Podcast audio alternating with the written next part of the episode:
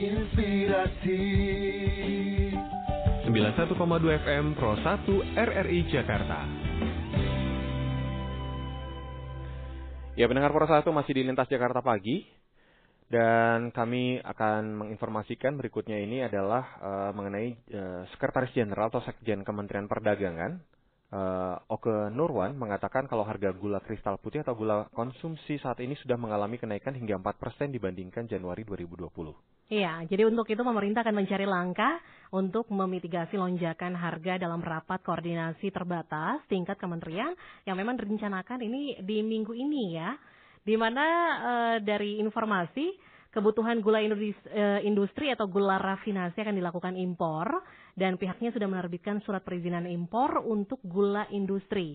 Izin impor yang sudah diterbitkan ini baru untuk semester 1 tahun 2020. Jadi berdasarkan informasi yang diperoleh dari Ketua Asosiasi Gula Rafinasi Indonesia atau AGRI, Kemendak sudah menerbitkan SPI untuk 1,44 juta ton gula industri terhadap 11 perusahaan importir.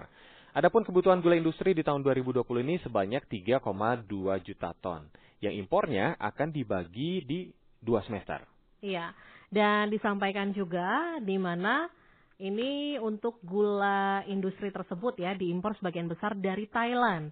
Selain itu gula industri yang diimpor eh, sudah masuk Indonesia sejak akhir minggu lalu. Seperti itu ya, mm -hmm. dari informasi terbaru.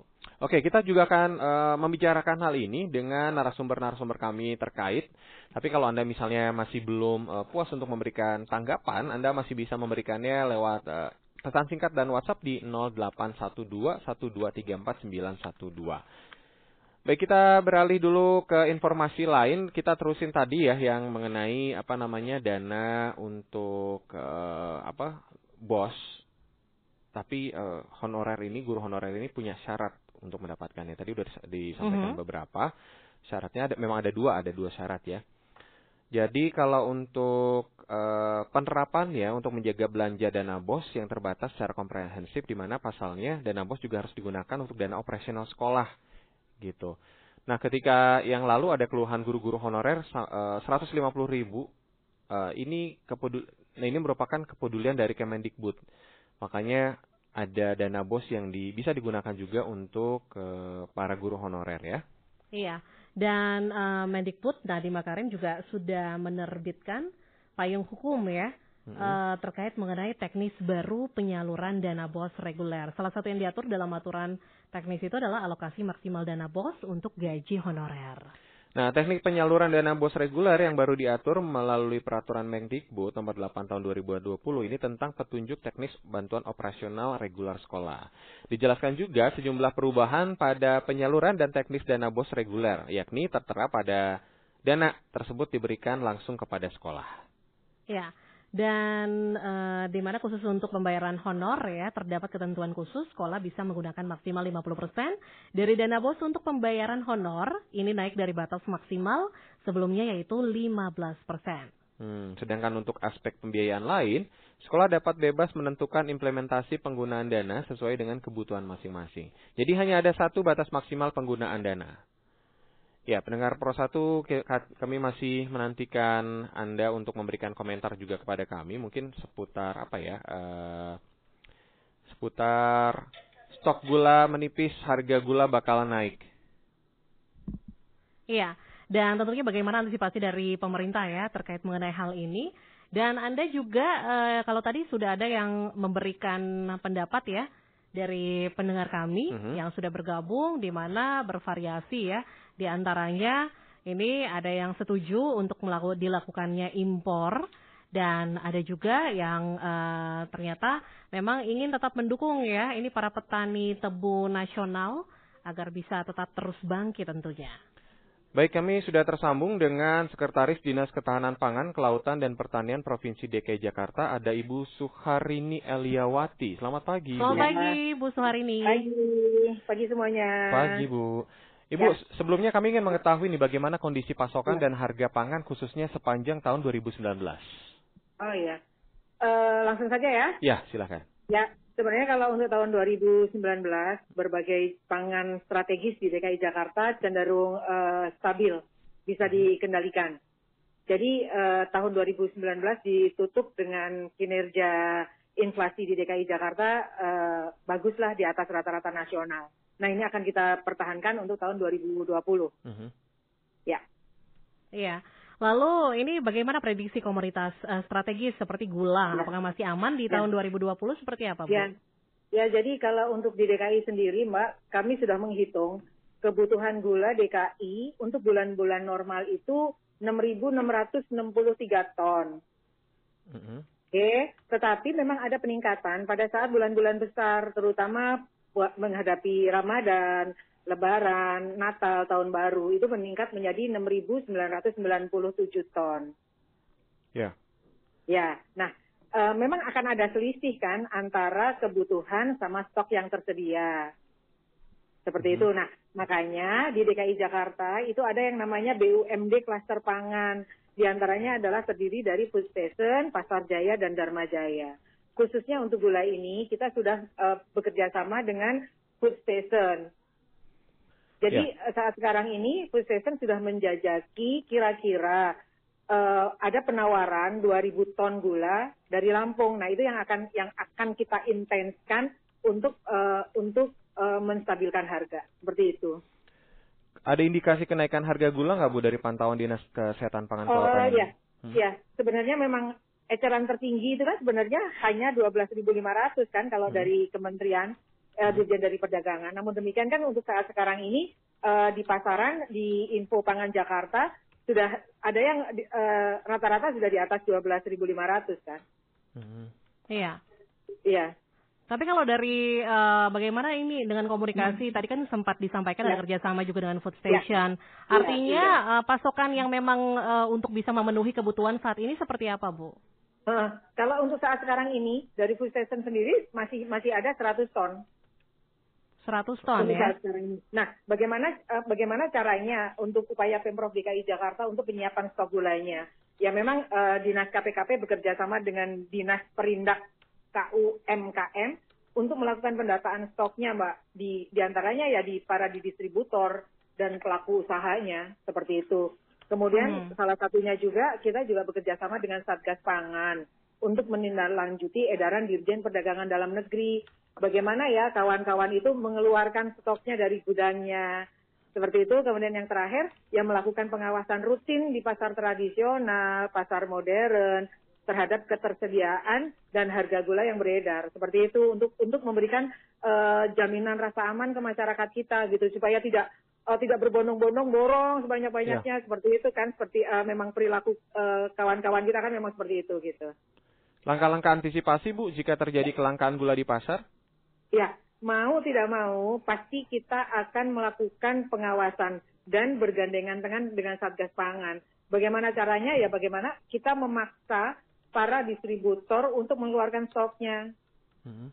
Seperti itu karena kan memang kalau untuk tahu kalau bulan-bulan normal saat ini kan masih bulan normal. Yeah. DKI hanya butuh 6.663 kok seperti itu kan. Nah kalau dari Lampung misalnya ini akan selesai, dia sudah bisa mem, me, uh, memberikan masukan 2000 ton seperti itu kan. Jadi tinggal eh, tinggal ngitung selisihnya saja seperti itu Mas. Kalau dari uh, kemungkinan dari Lampung selesai kapan Bu? Uh, bulan bulan ini uh, minggu-minggu ini kan sekarang sedang dijajakin ini. Uh, kenapa? Karena kita butuh kalkulasi harganya seperti itu kan. Mudah-mudahan okay. minggu ini kita selesai sambil menunggu uh, dari uh, kebijakan dari pemerintah pusat seperti itu, Mbak. Hmm. Nah ini ada ada indikasi nggak sih Bu adanya oknum pedagang yang uh, mulai menimbun gula begitu ya dan mereka menaikkan harga di pasaran? Uh, mudah-mudahan untuk di DKI Jakarta karena kita rutin melakukan pengawasan hmm. bekerja sama dengan Satgas Pangan. Sementara ini sih kita kita belum menemukan seperti itu. Mudah-mudahan tidak, Mbak.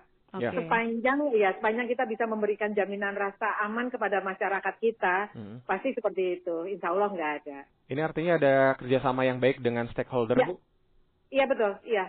Jadi memang memang uh, setiap minggu kita melakukan uh, kamisan ya rapat hmm. kamisan. Itu di antaranya ya dihadiri oleh Satgas, Satgas Pangan, sama kawan-kawan BUMD. Ya. Iya, ya. dan untuk mengatasi kendala dari uh, pengadaan ya. uh, pengadaan stok gula ini ke depannya seperti apa, Bu? Ya. Ya, ya seperti itu, Mbak. Memang memang mau tidak mau untuk saat sekarang ini kita harus duduk bersama dengan kawan-kawan stakeholder lainnya. kami selaku Dinas KPKP menyiapkan datanya, kebutuhannya berapa. Kemudian kawan-kawan BUMD Pangan dalam hal ini adalah food station yang mencari, oh iya memang uh, produsen tebu di daerah ini sedang panen. Sesegera mungkin kita melakukan kerjasama ke sana. Seperti itu, Mbak. Ya, Ibu masih ada pasar-pasar murah nggak, Bu? Uh, untuk pasar murah kita kerjasama dengan BKP, Mas, Badan Ketahanan Pangan. Oke. Okay. Iya. Baik. Ya. Terima kasih Ibu untuk waktu dan informasinya pagi ini. Selamat ya, pagi Bu Suharini. Ya. Demikian ya narasumber kami pagi hari ini Sekretaris Dinas Ketahanan Pangan, Kelautan dan Pertanian DKI Jakarta, Ibu Suharini Aliawati. 91,2 FM Pro 1 RRI Jakarta. Ya, pendengar satu kami masih melanjutkan untuk uh, wawancara berikutnya mengenai stok gula menipis, harga gula bakal merangkak naik kali ini dengan Ketua Asosiasi Gula Rafinasi Indonesia, Bapak Bernardi. Selamat pagi. Selamat pagi Pak Bernardi. Pagi Pak Bernardi.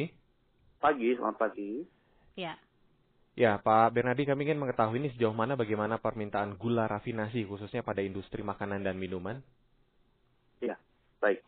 Mungkin khusus untuk industri makanan dan minuman, memang permintaan ini sudah bisa diprediksi dari tahun sebelumnya ya. Jadi sehingga uh, kebutuhannya juga cukup uh, stabil. Mm-hmm. Dalam rangka pemenuhannya kira-kira satu uh, tahun itu sekitar 3,2 juta ton. Mm-hmm. Uh, yeah. Sehingga kita uh, lakukan importasi bahan bakunya kita bisa uh, sesuai dengan kebutuhan. Oke. Okay. Nah, kalau untuk uh, perkembangan prediksi ke depan terkait mengenai pemenuhan uh, kebutuhan gula kristal ya, rafinasi, ini untuk industri ya. seperti apa, Pak? Iya. Biasanya mereka kalau industri makanan minuman mereka melakukan kontrak. Mm -hmm. Jadi uh, mereka lakukan kontrak untuk dalam uh, satu semester uh, dan mereka uh, menjadwalkan pengiriman.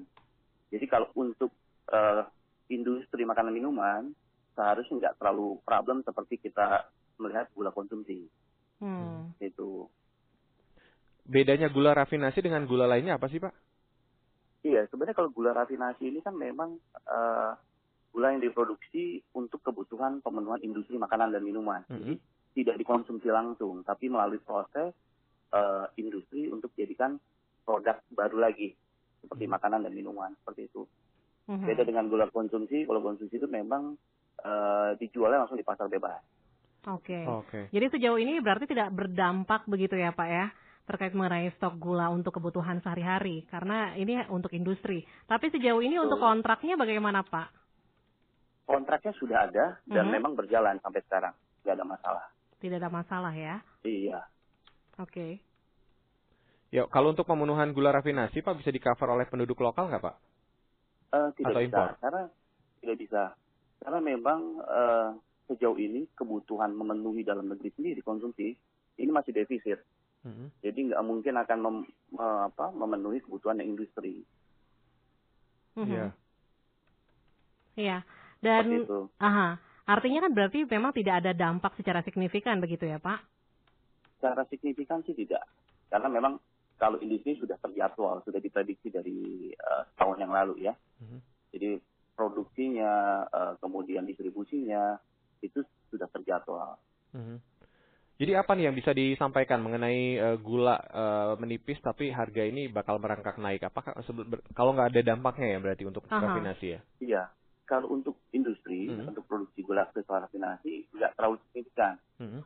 karena memang uh, kami ini memproduksinya menggunakan bahan bakunya kan importasi bahan baku gula mentah raw sugar hmm. yang kita sudah prediksi setiap tahunnya sudah ada rapat koordinasi terbatas dari kementerian untuk menentukan kuotanya berapa hmm. sesuai dengan kebutuhan uh, industri makanan dan minuman. Jadi selalu terpenuhi 100 persen. Gitu.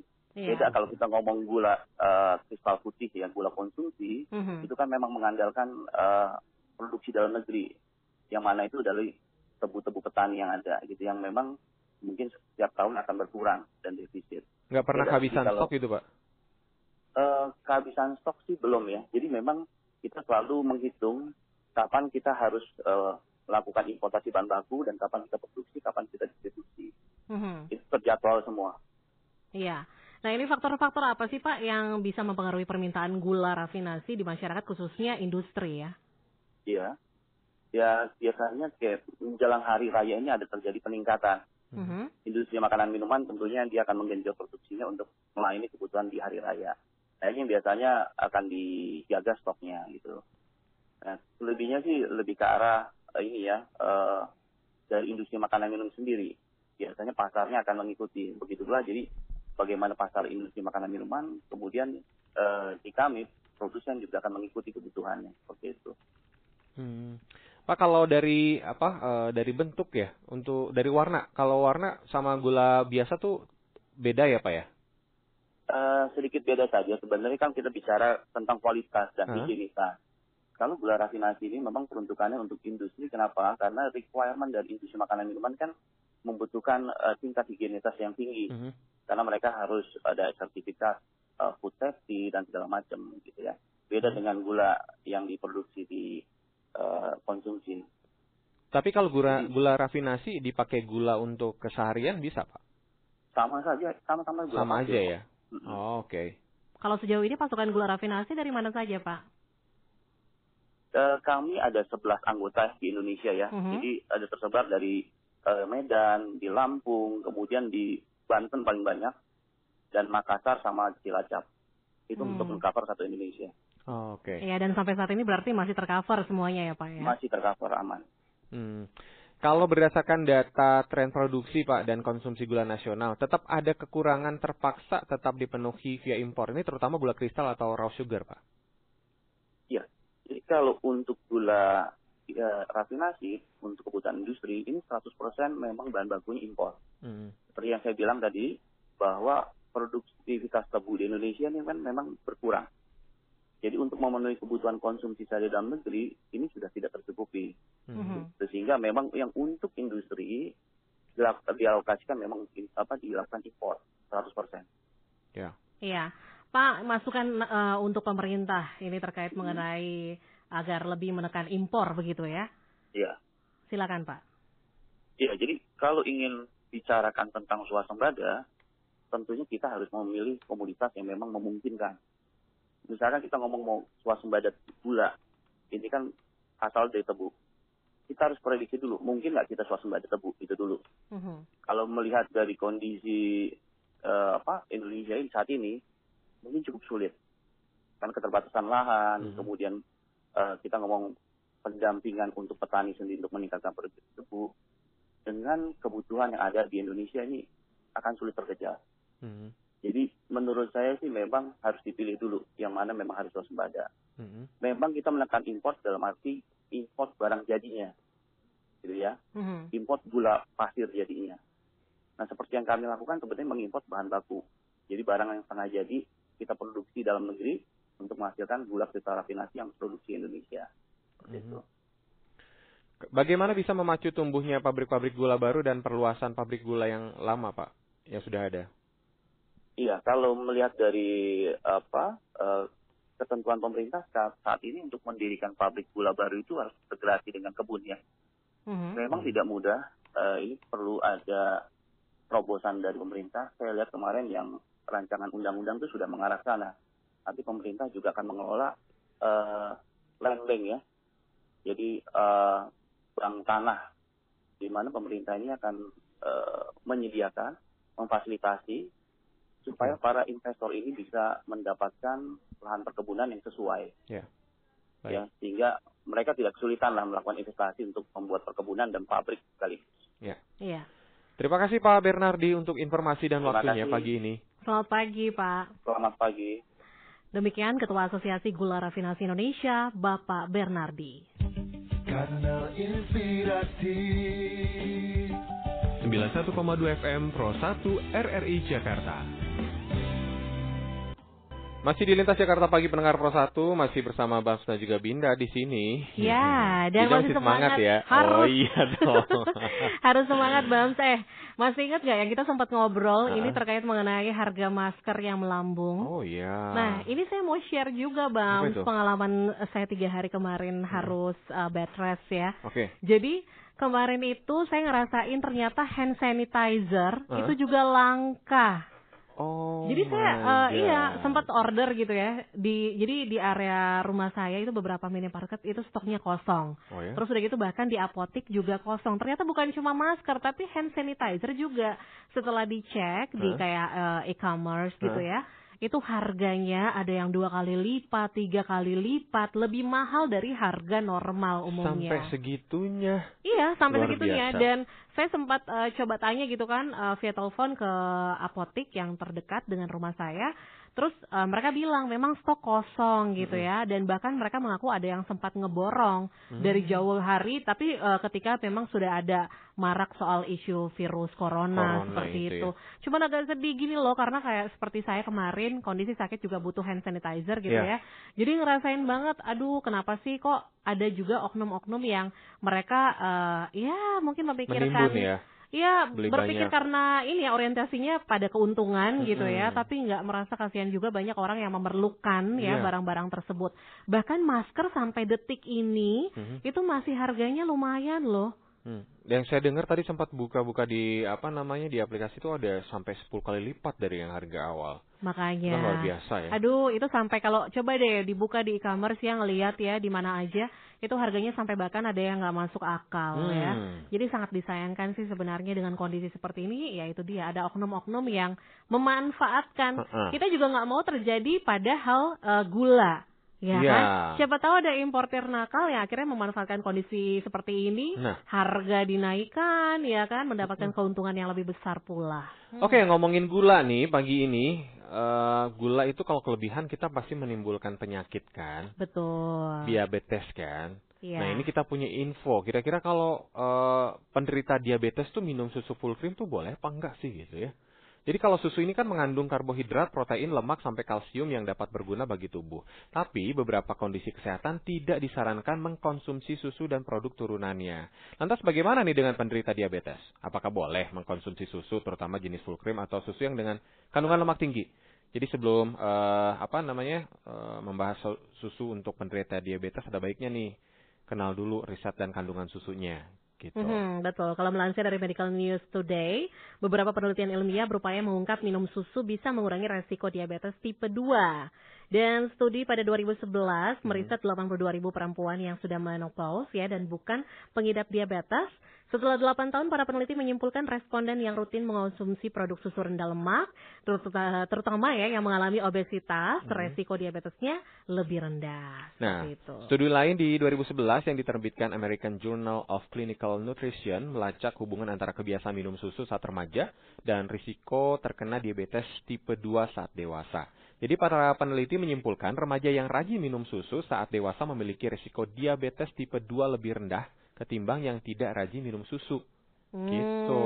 Tapi penelitian ini juga menyisakan tanda tanya ya. Pasalnya ahli juga menemukan fakta remaja yang rutin mengkonsumsi susu tersebut ternyata juga minim asupan gula, lemak trans, daging merah dan juga daging olahan. Hmm, diperlukan penelitian lebih lanjut sih untuk menakar apakah resiko diabetes yang lebih rendah hanya diper- eh, dipengaruhi kebiasaan minum susu atau disumbang gaya hidup sehat yang lainnya. Gitu. Nah, itu dia ya.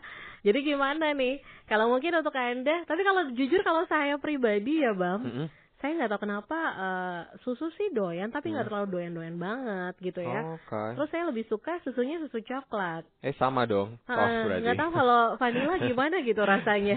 iya, va- vanilla tuh bikin mual kalau saya. Bener ya. Mual-mual gimana gitu. Makanya nggak Iya. mau kalau vanilla. Sesekali lah ya.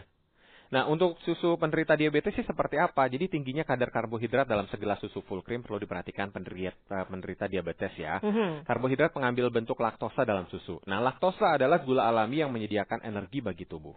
Jenis susu terbaik bagi penderita diabetes tergantung pada diet dan aktivitas fisik masing-masing. Kalau penderita diabetes sedang berniat untuk mengurangi karbohidrat, sebaiknya pilih susu skim, ke kedelai atau almond yang lebih rendah kalori dan karbohidrat. Demikian juga dengan penderita diabetes yang sedang diet rendah lemak. Jadi bandingkan terlebih dahulu nih komposisi beberapa jenis susu sebelum mengkonsumsinya ya. Yes, dan tentunya pagi hari ini masih membahas ya terkait mengenai topik kita pagi hari ini di mana stok gula menipis, harga gula bakal merangkak naik. Dan sudah terhubung di layar telepon dengan pengamat ekonomi ada Mas Firdaus Badari. Selamat, Selamat pagi. Selamat pagi Mas Bang. Iya. Mas Firdaus, Ketika ya. melihat kebutuhan gula dengan pengadaan gula dalam negeri ini, ini kan menimbulkan kekhawatiran kalau di tahun 2021 nanti ini terjadi krisis uh, produk gula dalam negeri. Tanggapan Mas Firdaus? Ya, ya jadi uh, seharusnya uh, dalam hal ini Kementerian Pertanian itu lebih meningkatkan uh, intensifikasi untuk uh, apa uh, pengadaan uh, apa penanaman uh, gula industri gula gula gula di dalam negeri. Artinya cepat diperluas untuk untuk bibit-bibit persalahan untuk apa tebu tebu itu ya. Hmm. Nah per, persoalannya uh, selama ini kan uh, sudah banyak sebelumnya banyak PTPN PTPN yang sudah gulung tikar bahkan sebentar lagi ada holding PTPN. Nah itu harusnya kan segera dimulai dan intensifikasi uh, produksi gula di dalam negeri juga segera ditingkatkan. Nah, persoalannya bukan kita tidak mau impor. Impor sih boleh-boleh saja untuk mengimbangi. Untuk ini kan ada dua kebutuhan industri dan kebutuhan konsumsi masyarakat. Mm -hmm. Nah, ini harus seimbang. Jadi kalau konsumsi masyarakat itu kan uh, setiap orang kan dibutuhkan uh, berapa itu uh, 0,5 setengah kilo apa apa apa 0,3 ya eh, untuk kesehatan itu. Nah, itu berapa juta penduduk Indonesia membutuhkan itu untuk masyarakat. Nah, sementara untuk industri sendiri ada gula rafinasi. Yeah. Nah, itu itu yang harus uh, dibedakan. Jangan sampai ini tercampur yang terjadi harusnya gula itu dipakai industri, gula rafinasi akhirnya dijual ke produk masyarakat umum. Mm -hmm. Nah, ini jadi mengacaukan uh, apa uh, komposisi dari uh, kondisi uh, stok gula secara uh, nasional. Nah, untuk itu uh, Kementerian Pertanian lebih cepat untuk membuat roadmap secara uh, lengkap kebutuhan industri gula untuk masyarakat dalam negeri itu berapa dan industri berapa. Karena uh, kalau kita mengandalkan impor, paling besar untuk impor dan tidak ada substitusinya di dalam negeri, ini kan akan uh, salah satu akan mengganggu defisit uh, neraca perdagangan kita juga. Udah kita berupaya mengurangi defisit, tapi ini ditambah nanti beban gula yang juga kebutuhan masyarakat juga cukup tinggi. Iya. Itu. Iya, itu artinya produksi gula nasional ini perlu diperkuat karena kebutuhan uh, gula juga terus meningkat setiap tahun begitu ya. Nah, produksi ya. gula seperti apa uh, blueprintnya, Pak? Nah, itu blueprint atau roadmapnya itu sekarang uh, uh, dari Asosiasi Perbulan Indonesia juga kami belum lihat harus segera disosialisasikan atau dari Kementerian Pertanian khususnya supaya uh, kita tahu seberapa jauh uh, kebutuhan masyarakat yang realnya. Jadi paling tidak prediksi untuk satu, satu dua tahun ke depan. Nah, dan kebutuhan industri. Industri juga kan juga ada uh, kebutuhan gula tersendiri untuk industri rafinasi. Nah, itu juga harus uh, di apa di di apa betul-betul diperhatikan. Jadi jangan sampai data ini uh, tidak transparan. Mm -hmm. Kita harus terbuka supaya nanti kondisi perbulan di Indonesia itu tidak dikuasai oleh eh, kartel-kartel uh, yang menguasai harga. Seenaknya dia nanti meningkatkan harga di pasar baik untuk kebutuhan masyarakat maupun industri. Mm-hmm. Nah sekarang saja kan harga gula berapa satu kilo ya? Sekitar eh, lima belas ribu, tiga belas ribu, ya? Iya. lima belas ribu ya. Nah itu nanti dikhawatirkan akan meningkat menjadi dua puluh ribuan kan. Mm-hmm. Nah itu itu ya memang kalau kita belinya sekilo sih nggak terasa mungkin ya tapi kalau hmm. ada masyarakat banyak berasa banget ya. Iya terasa banget. Nah itu yang perlu diperhatikan jadi jangan sampai rente ekonomi uh, dari dari keenakan impor ini yang dimanfaatkan oleh sekelompok uh, pengusaha. Yeah. nah itu roadmap itu perlu sekali dan selain dari kementerian dari asosiasi nggak salah ada asosiasi pergulaan ya. Mm-hmm. itu itu uh, segera me, apa mengidentifikasi jadi roadmap atau atau skala prioritas yang terdekat ini untuk masyarakat berapa sih kebutuhannya jangan sampai ini mengacaukan uh, dia mengimpor untuk industri tetapi akhirnya dipasarkan untuk kebutuhan masyarakat. Oke. Okay. Hmm. Lantas bagaimana memacu pertumbuhan industri gula untuk kebutuhan pasar domestik, Mas Firdaus? Ya, pertani uh, per, per, pertama ya kita harus mengintensifikasikan lahan-lahan untuk uh, persawahan uh, tebu-tebu ya, tebu-tebu yang potensial itu di daerah Sulawesi, di daerah uh, Kalimantan mungkin masih luas itu uh, tanahnya itu mm -hmm. segera di apa di bikin proyek apa intensifikasi penanaman tebu lagi gitu. Nah itu kan ada dari PTPN PTPN yang harus lebih di apa ditingkatkan. Sebenarnya dulu ada industri-industri dalam negeri gula-gula itu seperti di Karangsuwung di beberapa daerah di Jawa itu cukup bagus tapi ternyata bangkrut ya. Iya. Oh, okay. itu itu.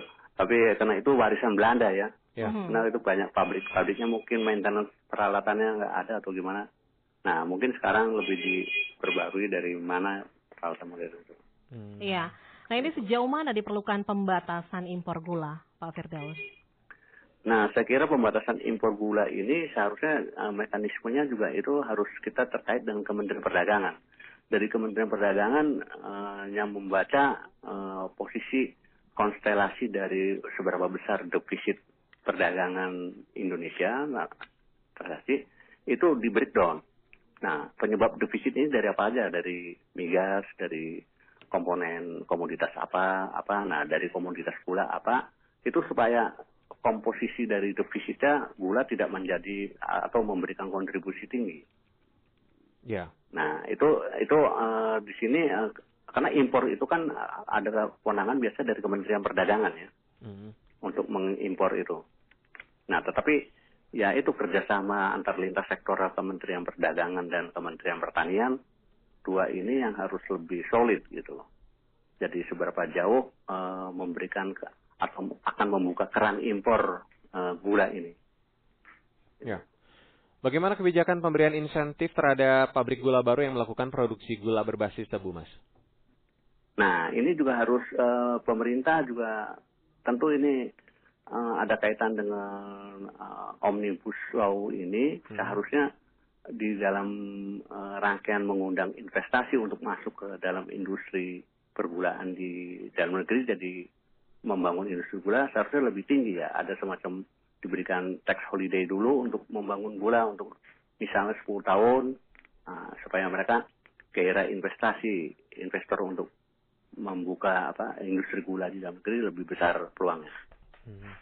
Iya, ke depannya strategi seperti apa yang harus uh, segera dilakukan ya? Ini mengingat pemerintah tidak hanya bergantung uh, pada peran pabrik gula, melainkan juga peran dari sisi petani tebu. Uh, betul, jadi petani tebu juga memerlukan perhatian yang cukup besar ya, jadi ketimbang memperhatikan pengusahanya. Di sini kan kalau tidak salah ada dua uh, perusahaan besar gula ya di Indonesia itu di daerah Lampung ya. Uh-huh. Jadi itu yang kelihatannya uh, cukup besar uh, pangsa pasarnya dibanding uh, dan ada beberapa perusahaan gula lain yang relatif kecil. Nah itu untuk meningkatkan gairah petani apa memberikan insentif juga ya paling tidak selain memberikan penyuluhan-penyuluhan juga uh, pemerintah memberikan semacam nanti ada harga gula dengan penetapan harga eceran tertinggi uh, berapa terus merangsang si petani-petani gula untuk uh, bisa me, apa, menyalurkan membelinya kalau semacam dulu kan ada kooperasi KUD menyerahkan ke KUD-nya kemudian didistribusikan daripada nanti kalau ditangkap lagi oleh pengijon nah nanti repot lagi gitu. Ya. Uh -huh. Terakhir Mas Firdaus, masukan Mas Firdaus nih agar pemerintah tetap mewaspadai mafia impor gula yang berkedok pendirian pabrik gula gitu. Nah, iya ini.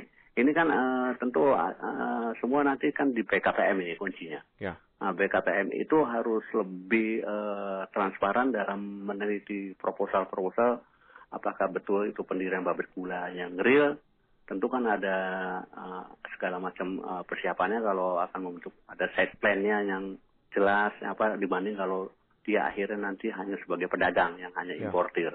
Nah kalau pedagang importir saja izinnya itu kan biasanya dari Kementerian Perdagangan saja ya. Hmm. Jadi di situ BKPM harus uh, betul-betul uh, mengadakan uh, check and and balance di lapangan juga supaya jangan sampai dia terlena pada uh, aplikasi dokumen-dokumen saja, Baik. tetapi cek fisiknya juga di lapangan dilihat. Iya. Baik. Terima, Terima kasih, kasih Mas Firdaus atas waktunya. Ya. Terima kasih. Ya, selamat pagi. Pagi, Mbak. Demikian wawancara kami dengan pengamat ekonomi Mas Firdaus Baderi. Kanal Inspirasi 91,2 FM Pro 1 RRI Jakarta.